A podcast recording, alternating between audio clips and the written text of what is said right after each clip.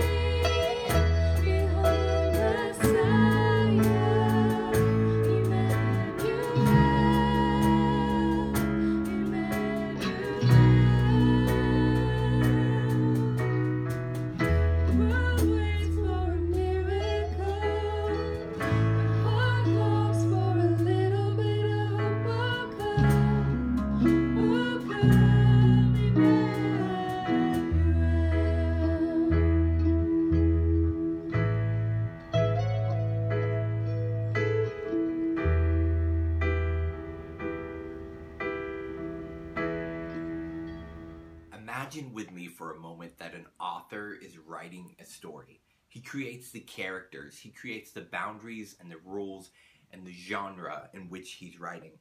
He establishes the laws for how the story will play out.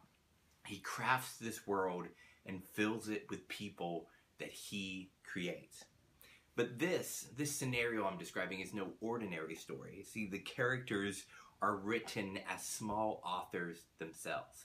They have the power to write their own dialogue and to influence even some of the plot of the story. Now, they can't change the parameters of the story. They're still locked within the story. They still have to obey the laws and the boundaries of the story, but they can affect their own trajectories throughout the story. But what began as a beautiful story, a story of love, a story of joy, soon becomes a horror story. The characters, drunk with the freedom, this ability to write their own stories within the larger story, soon begin to defy their destiny and the foreshadowing and the purposes and the direction that the author put into the story. They ignore his boundaries and they plunge the story and their stories into chaos. Now, the, the characters soon suffer the backlash of their actions. Their own perverse writing becomes the world, the ruined story in which they must live. Now, at this point, the author could close the book. He could simply say, The end, it's over, shut the book, and the characters are trapped in their story of their own making uh, forever. But instead, he enters the story himself as a character. He rescues the plot using his own blood as ink to rewrite the parts of the story that have been ruined. He makes a new ending. He redeems the story. He redeems the plot. He redeems the characters. The author lays down his life to rescue his characters. Now, obviously, you probably picked up on that. I'm not just describing some made up scenario, I- am helping us understand the story of Jesus in a new light. The Bible tells us that the story of Jesus happens like this. In Matthew 1, starting in verse 18, it says, The birth of Jesus Christ came about this way. After his mother Mary had been engaged to Joseph, it was discovered before they came together that she was pregnant from the Holy Spirit. And so her husband Joseph, being a righteous man and not wanting to disgrace her publicly, decided to divorce her secretly. But after he had considered these, these things, an angel of the Lord appeared to him in a dream, saying, Joseph, son of David, don't be afraid to take Mary as your wife, because what has been conceived in her is from the Holy Spirit. She will give birth to a son, and you are to name him Jesus, because he will save his people from their sins. Now, all this took place to fulfill what was spoken by the Lord through the prophet. See, the virgin will become pregnant and give birth to a son, and they will name him Emmanuel, which is translated, God is with us. So, I want to just pull out a couple things in this story of Jesus so that we can understand it maybe in a fresh light or in a richer, deeper way. Because I truly believe the author has entered the story, and the story will never be the same now. First of all, you'll notice in this passage uh, that it says that Jesus was born to a virgin. And you might be wondering, Alex, do you really believe that a woman who's never had sex really had a kid? Like, that's scientifically impossible, right? Do you really believe that? And uh, there's increasingly a number of denominations and a number of uh, religious groups around the country who are taking the position that, well, it's impossible for a virgin to get pregnant, and so you know, Mary and Joseph must have just fooled around and the Bible's just wrong. I don't take that position. If we believe that there is actually a God who created the world with a word, if we believe that there's a God who rose his son from the dead, it makes sense that he's also able to have a virgin get pregnant. I don't have a problem with believing this at all. If we truly believe that there is a God who has all power, it makes sense that he'd be able to do something that's scientifically impossible. He wrote the boundaries of the story and he can change the boundaries of the story, the roles in which the story operates. To especially when he's inserting himself into the story, he's making a whole new way into uh, the story, into the world. Now, it's also interesting if Jesus was born of a man, then it would be really hard to try to trace this idea of a divine lineage, right? If Jesus is fully God and fully man, we understand he's fully man because he comes from the genetic makeup of Mary, but he's fully God because he had no earthly father. Now, this by no means suggests that God had some kind of sexual relations with Mary. There's some uh, religious sects that believe that. That's just ridiculous. The idea is that God is a spirit. He doesn't have a physical body. He's not like the Greek or Roman gods who would come down and have human consorts and have half children. Jesus was not just an offspring of God. Jesus is God. He's always existed for all time and always will exist. God, who created life, can easily put life inside an empty womb just as easily as he can raise life out of an empty tomb. If we believe in the resurrection that Jesus Christ came back from the dead, then we can just as easily believe in the virgin birth that God put Jesus into a womb uh, that, you know, into an empty womb they're equally as easy or as hard to believe. And if you reject the resurrection, there's no point in believing in any part of Christianity. Paul said, if there was no resurrection, then we've all been fooled, we've all been tricked, and this is all a waste of our time. And so if you believe in the resurrection, I think it's just as easy, if not easier, to believe in the virgin birth. The next thing I kind of want to note about this birth of Jesus is Joseph, the the earthly father who would raise him and bring him up and who he would be trained under. It's very interesting to me what we learn about Joseph in this passage. We don't know a lot about him from scripture, but I think what we see here is very interesting. He finds out here that his uh, fiance has gotten pregnant, and he's like, It wasn't me that got her pregnant. And so naturally, he assumes she's been unfaithful to him. And he says, Okay, I'm going to divorce her quietly. Now, why do they need a divorce if she's just a fiance? Because before you came together in first century Jewish custom, they were legally married, but they would not yet live together or have physical relations together until after the wedding ceremony. So Joseph probably during this time was getting his affairs in order to be a husband and was building uh, a new space onto his father's house if his father was still alive or was preparing the home for his new wife to come. And so during this time, they were legally married, so he was still responsible for her. So when they traveled to Bethlehem, she still had to travel with him, but they would actually live separately until they had the wedding ceremony. But notice here that he says that he's going to divorce her quietly. Under the Old Testament law, he had the right to demand her death. He could have said, because she's been unfaithful, she got pregnant, it wasn't me she needs to die. In fact, demanding her death would keep his standing as a righteous man. So, if he didn't deny her death, some people would assume that it was him that got her pregnant. And by denying that, by uh, denying the law, its right to see Mary killed, he was actually possibly endangering, endangering his reputation in the community. So this tells us a lot about Joseph. Joseph was willing to show mercy even at considerable social cost to himself.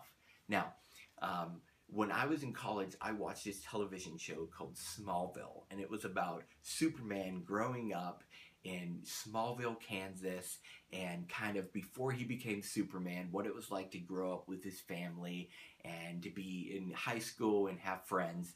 And uh, I remember this one particular episode that I thought was very interesting. So, if you know the story of Superman, he's an alien, superpowered alien from another planet who his planet's destroyed, so his parents send him to Earth, and he's raised by these kind farmers, the Kents.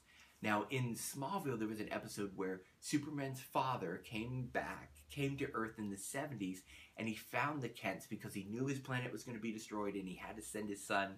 And he says, I want to put my son with a father who will love him and will be kind like I am. And I thought that was a really interesting idea. And obviously, in the comic book world, you know, that's one thing. But I think it also says something to us about God the Father that he chose Joseph to put Jesus with. You know, Jesus could have picked any father on earth to grow up under, to be raised by, but he chose a man who showed mercy, who didn't demand the full measure of the law, but showed mercy even at extreme cost to himself. Now, I think many times we look at this example of Joseph's mercy and we think, wow, Joseph is more merciful than the idea we have about how God is. God put Jesus with Joseph because he said he's going to be a father like I'm a father. He's going to be merciful. He's going to be kind. He's going to be loving. And so this this little glimpse into Joseph's life actually tells us a lot about God the Father. You notice next the it mentions that Jesus uh, will be called Jesus because he will save us from our sins. The name Jesus simply means the Lord saves. It's the same name as Joshua. If you know someone named Joshua, that's equivalent uh, meaning wise to the name Jesus. Now, well, people haphazardly today name their kids all kinds of things. I looked up some of the crazy names that celebrities name their kids. Listen to some of these Apple, Ode Mountain, Buddy Bear, Pilot Inspector with a K, Moon Unit, or River Rocket. Um, you know, people just they hear some crazy phrase and they're like, I'm naming my kid that. That's not how it was in Bible times. In fact, in Bible times, they would try to name you around a chief characteristic. And sometimes, if you developed a chief characteristic, your name would change to fit or reflect that. Um, sometimes God would change people's names. Sometimes the family would change people's names. They expected your name to give you insight into who you were and to give other people into insight into who you were.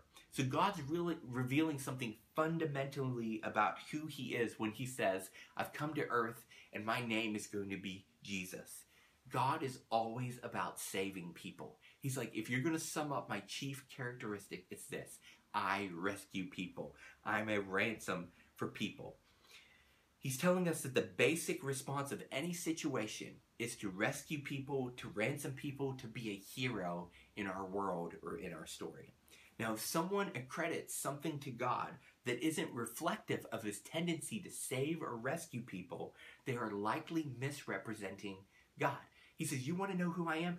I'm Jesus. I'm the Lord that saves. And it says here that he's going to save us from sin. Jesus rescues us from sin, the destructive things that we all say and do and think. He wants to pre- uh, present us with an opportunity to follow him, to become his followers, to become students of the way that he lived and loved, uh, so that we can turn from our self destructive actions and turn towards this abundant life that he offers. And so Jesus invites us to follow him, to accept his free gift of a better life, a free gift of salvation, to become his students so we can live with uh, peace and joy and hope and fulfillment and purpose. And it begins when we say, Lord Jesus, I believe you're the Son of God, that you actually came to this world 2,000 years ago, and that you died on the cross to pay the penalty, to make full atonement, to make full restoration between the brokenness between me and God because of the destructive things that I've said and done and thought. And I want to follow you. I want to model my life on the way that you lived and loved so that I can know you now in this world and I can know you forever in the world after.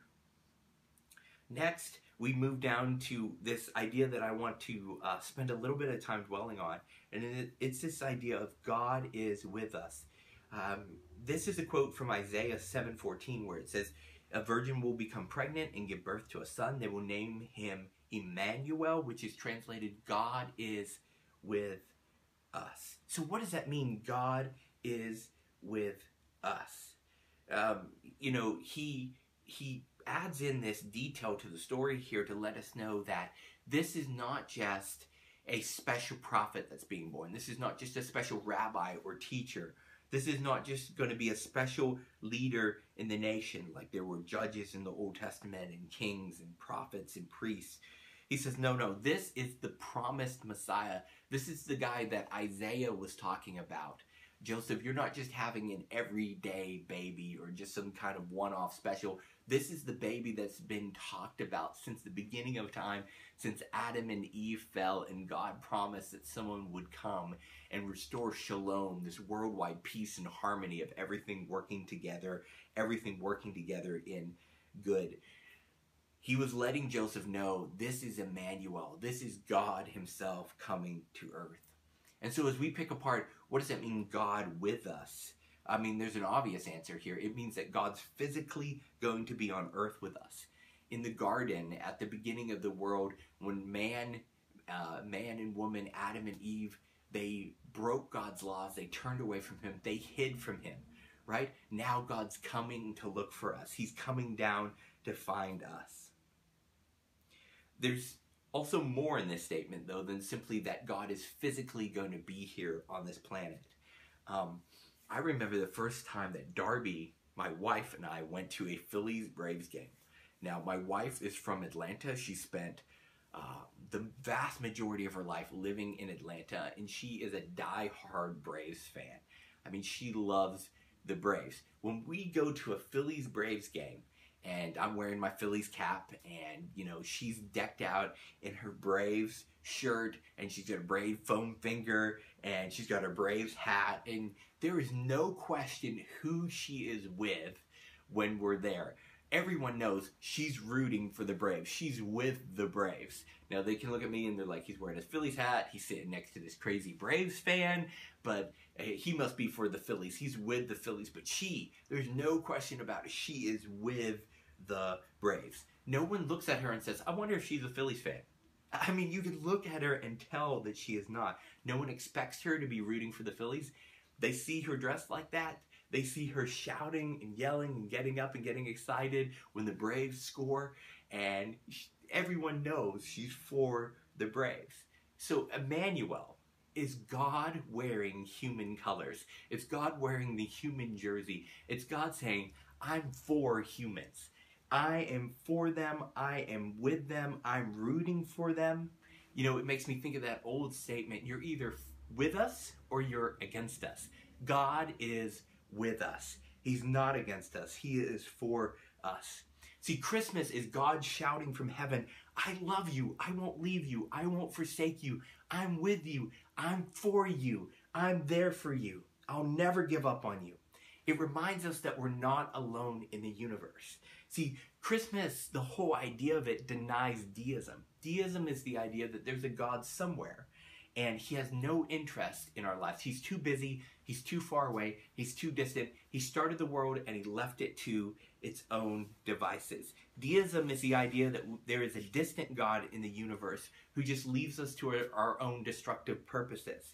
But Christmas, the whole idea of Christmas is that God has invaded our world. He has come to earth to win back what was his. He's come to restore what was, to make things better. He didn't send a messenger. He didn't act by proxy. He came himself. God's not worried about getting his hands dirty. He's not worried about taking on human form, walking around on human earth, experiencing sweat and tears and blood and tiredness and hunger. He became human. God intertwined his fate with the fate of humanity because what happens to the human race now happens to him because he became human. He became like us so that we might become like him. I like to think of the idea of Emmanuel like this. Imagine humanity weak, defeated, facing all the evil powers of the universe. You know, you can picture it in your mind in kind of this comic book standoff. You've got your heroes over here, they're all defeated and beat up and dirty and they're exhausted, and you've got all the enemy over here, and there's just way more of them than we could ever face or stand on our own. And then, right at that standoff moment where we're like, it's over for these guys, humanity is finished we point over to the most beautiful, most powerful, most glorious, most wonderful being in the universe, and we say, oh, by the way, he's with us. That's what Emmanuel is. That's what God is saying. But you know what? Most of us walk through our everyday lives feeling like everyone is against us, that no one is for us. The best we can do is to fight for our own, to be on our own. We've got to do it. If we don't make it happen, it's not going to happen. We need reminded that God is for us. He is with us. He's much stronger and bigger and more beautiful than any of us can ever be. We're not alone. The most powerful beautiful being in the universe is for you. He's with you and he wants to fight for you, to protect you, to go with you and clear the path before you. That's what we're saying when we say Emmanuel. It's not just, hey, I'm here on earth now. I'm geographically on the same planet as you. It's, I'm for you. I'm with you. I'd come across great distances. I'd suffer great pain and heartache to rescue you, to be with you, to be with you forever. And so we need to live in this immediate assurance of Emmanuel, God with us, God for us, every single day. In Hebrews 4 14 through 16, it says this Now we, we know what we have. We have Jesus, this great high priest who has ready access to God. Let's not let it slip through our fingers. We don't have a high priest who is out of touch with our reality. He's been through weakness, he's been through testing, he's experienced everything that we have, everything except sin.